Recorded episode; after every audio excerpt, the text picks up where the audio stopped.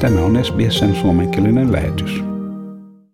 Klassisen musiikin ystävät varmaankin jo tietävät, että erittäin ansioitunut ja monipuolinen pianisti Paavali Jumppanen nimitettiin pari vuotta sitten Australian valtakunnallisen musiikkiakatemian taiteelliseksi johtajaksi ja että Paavali on nyt muuttanut perheeneen Melbourneen.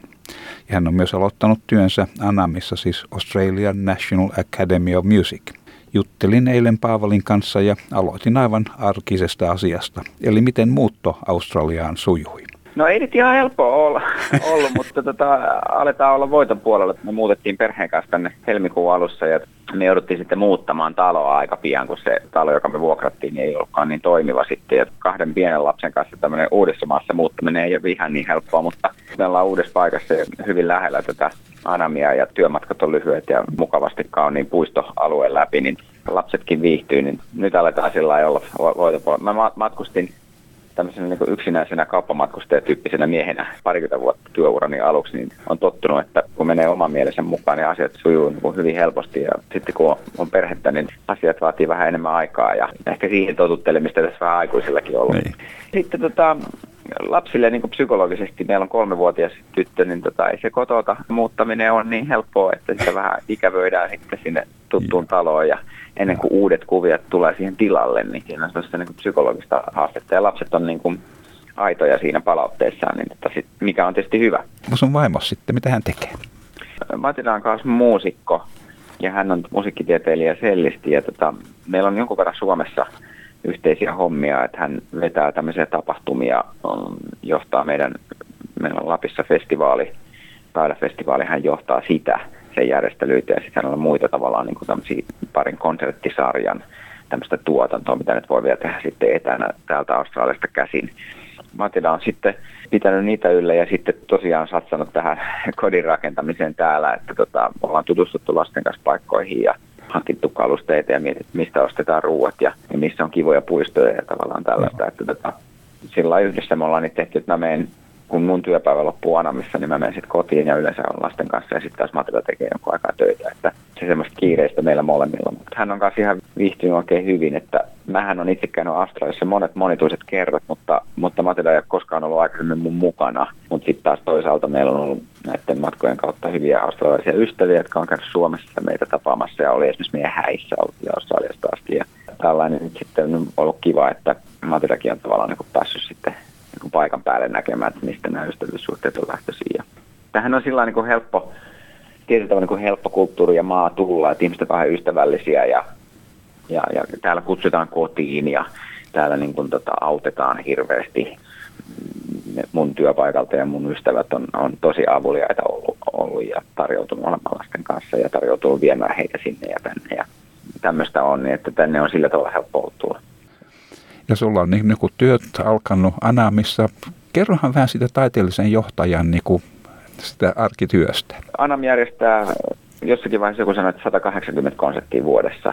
Eli mä niin kuin taiteellinen johtaja johtaa sitä ohjelmasuunnittelua, eli että mitä soitetaan niissä konserteissa. Taiteellinen johtaja ei suunnittele jokaista kappaletta, minkä joku, jokainen muusikko soittaa, mutta valitsee niin konsertille teemat ja miettii, että ketkä soittaa missäkin me järjestetään konsertteja sekä täällä meidän omissa tiloissa. Meillä on täällä Abbotsford Conventissa on niin muutama sali. Sen lisäksi meidän konsepti on niin Anamin ulkopuolella Melbourne Recital Centerissä. Me käydään paljon erilaisilla festivaaleilla. Me esiinnytään, meidän muusikot esiintyy australaisten orkestereiden kanssa, niin sitten kun on näitä partnereita, vaikka orkestereita, niin sitten heidän kanssa yhdessä suunnitellaan se, että mitä kappaleita soitetaan. Ja mä oon silloin se taiteenjohtaja on silloin se henkilö, joka sitten meidän päästä tavallaan puhuu siitä ohjelmasuunnittelusta. Ei, ja niin kuin ohjaa sitä suuntaa sille ohjelmalle. Juuri näin.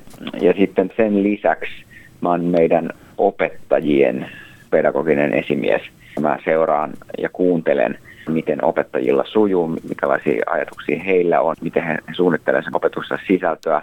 Tämä on tämmöinen tyypillinen musiikkioppilaitos, on tyypillinen asiantuntijaorganisaatio, että ne opettajat itse tietää, mitä ne opettaa ja, ja heille on turha mennä sitä sitten taas opettamaan, mutta mä vedän sitä yhteen ja kuuntelen ja tuon tavallaan sitten meidän kouluviestejä niille opettajille, että minkälaisia sisältöjä olisi hyvä saada. Ja, ja sitten kun meillä on paljon vierailevia artisteja meidän tämän oman opettajakunnan lisäksi, eli vierailevia opettajia ja sitten vierailevia muusikoita, niin mä vastaan myöskin siitä, että keitä tänne kutsutaan ja kuuntelen meidän facultyn ehdotuksia siitä, että vaikka tämä ja tämä trumpetisti olisi kiva saada vierailemaan tänne ja sitten mä katson ne ja, ja niin kuin ikään kuin hyväksyn ja vien eteenpäin. Että mä vedän sitä semmoista niin kuin ohjelmasuunnittelua ja tätä pedagogista linjaa.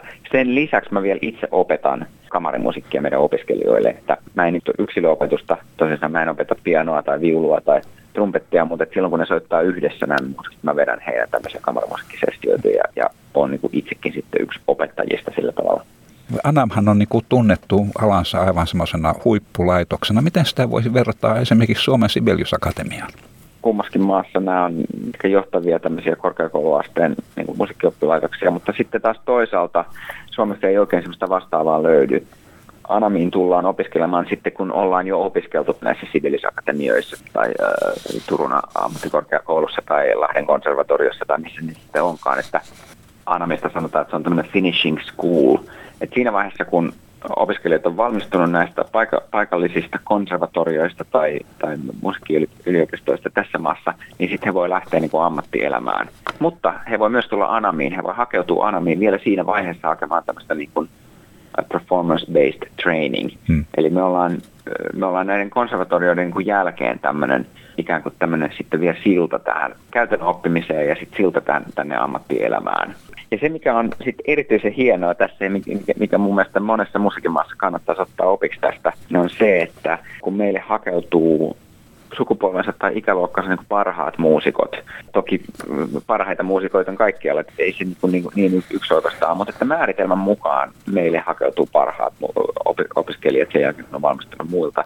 Niin itse asiassa kun me tarvitaan heille vielä vuodesta kolme vuotta lisäkoulutusta, niin se vetää, vetää tämän koko maan musiikin soittamisen tasoa aika tavalla ylöspäin. Että jos ajatellaan, että ei olisi tämmöistä Anamin kaltaista koulua, ja muusikot, jotka valmistuu konservatoriosta, he lähtevät tuonne niin markkinoille, he lähtevät orkestereihin, töihin ja festivaaleihin. Kyllähän he siellä tietenkin pärjää, on hyviä soittajia nyt, mutta sitten jos me annetaan näille tälle parhaalle porukalle vielä lisäkoulutusta, niin sitten se todella niin kuin näkyy tasossa koko, koko valtakunnan laajuisesti. Ja meillä on joka vuosi noin 70 opiskelijaa ja, ja siitä kertyy kymmenessä vuodessa 700 ja ja näin päin pois. Että no ei se ihan yksi yhteen, kun meillä voidaan olla kolme vuotta, mutta joka tapauksessa satoja australialaisia muusikoita koulutetaan niin kuin tämmöisellä lisäkoulutuksella vielä sitten muiden opintojen jälkeen. Tämä on itse asiassa tosi hieno järjestelmä.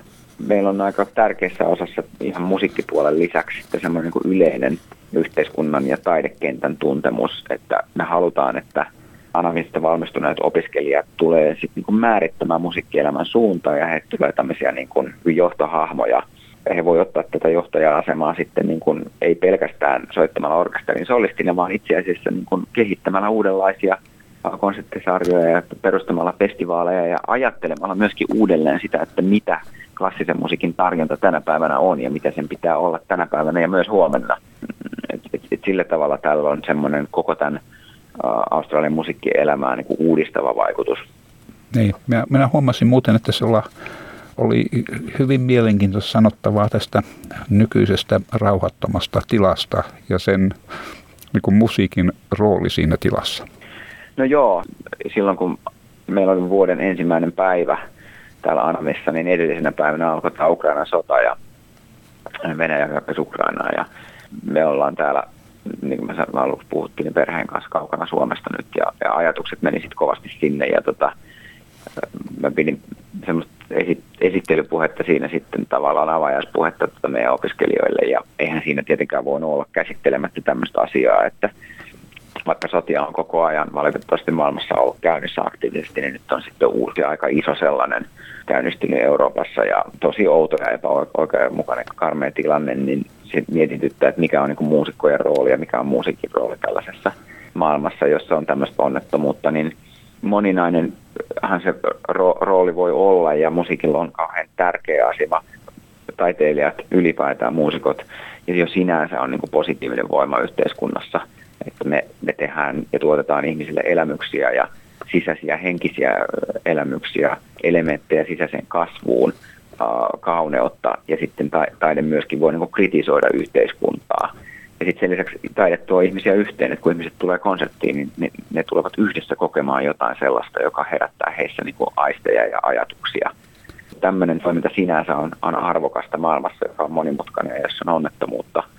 Mutta sitten sen lisäksi taide voi myöskin tuoda ihmisiä yhteen hyvän, hyvän asian eteen, että nyt on nähty valtavasti sitä, miten taidekenttä on, on mobilisoinut ihmisiä ja tukea esimerkiksi niin tätä Ukrainaa. Taiteella on rooli pitää niin kuin hyvää yllä yhteiskunnassa sinänsä, mutta sitten myöskin silloin, kun on kriisejä, niin taide voi tuoda ihmisiä yhteen ja, ja nostaa näitä teemoja esille ja myös kerätä, kerätä sitten niin kuin varoja.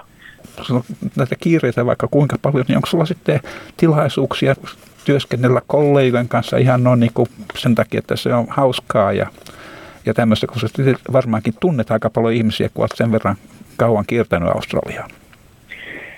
On, on, on jossain määrin mahdollisuus, että tota, mulla on jonkun verran omia konsepteja Anamin ulkopuolella tässä. Ensi viikolla mulla soitan Perthissä mm. tota, orkesterin solistina ja viime viikolla oli, oli konsertti täällä Melbourneissa viikonloppuna soul-konsertti.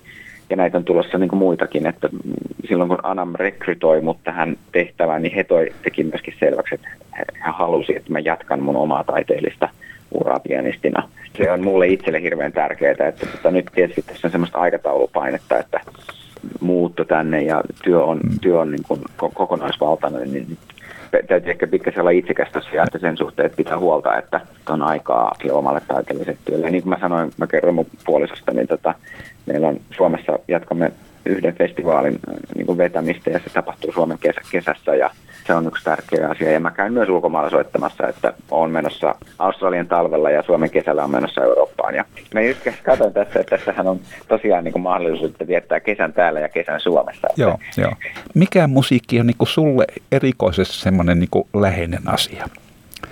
Se on oikein lemppari juttu mähän soitan paljon niin kuin nykymusiikkia ja uutta Joo. musiikkia, mutta että mä oon nyt ehkä itse asiassa tämän koronan aikana, mun sanon, että mä oon mennyt takaisin semmoisiin mun vanhoihin niin kuin lemppareihin, mitä mä nuorena soitin paljon. Että mä oon soittanut paljon Chopinia ja Schumannia. Joo ja tämmöisiä niin kuin itse asiassa romantikkoja. Ja, ja tota, nyt kun mulla oli konsertti viikonloppuna, mä soitin Sibeliusta niin. taas. Ja, tota, ja semmoinen niin romant, romantiikan ajan pieno musiikki on vähän tullut nyt takaisin. Mä soitin monta vuotta todella paljon Beethovenia ja jatkossakin tulee Beethovenia paljon ja se on ehkä se kaikkein mulle niin kuin läheisin niin. säveltäjä. Mutta mulla on ollut vähän semmoinen niin kuin, vähän semmoinen pianon romantikkojen kausi tässä nyt. Ehkä se, ja, ja ei, ehkä, ei pelkästään ehkä, vaan niin koronan aikana mä huomasin, että että, tota, että mä halusin hakeutua oman pianon ääreen ja soittaa Chopinia, koska musta tuntuu, että se on niin pianistille se semmoinen kaikkein läheisin asia. Niin. Ja tota, ehkä se semmoinen Chopin-kausi tässä vielä vähän jatkuu. Kiva, että sä oot täällä ja mä toivon, että sä viihdyt oikein hyvin ja koko perheellä on hyvin hauskaa täällä. Kiitos paljon, kiitos paljon. Hyvältä se vaikuttaa ja jutellaan mielellään jatkossa sitten. Haluatko kuunnella muita samankaltaisia aiheita? Kuuntele Apple, Google tai Spotify podcasteja tai muuta suosimaasi podcast-lähdettä.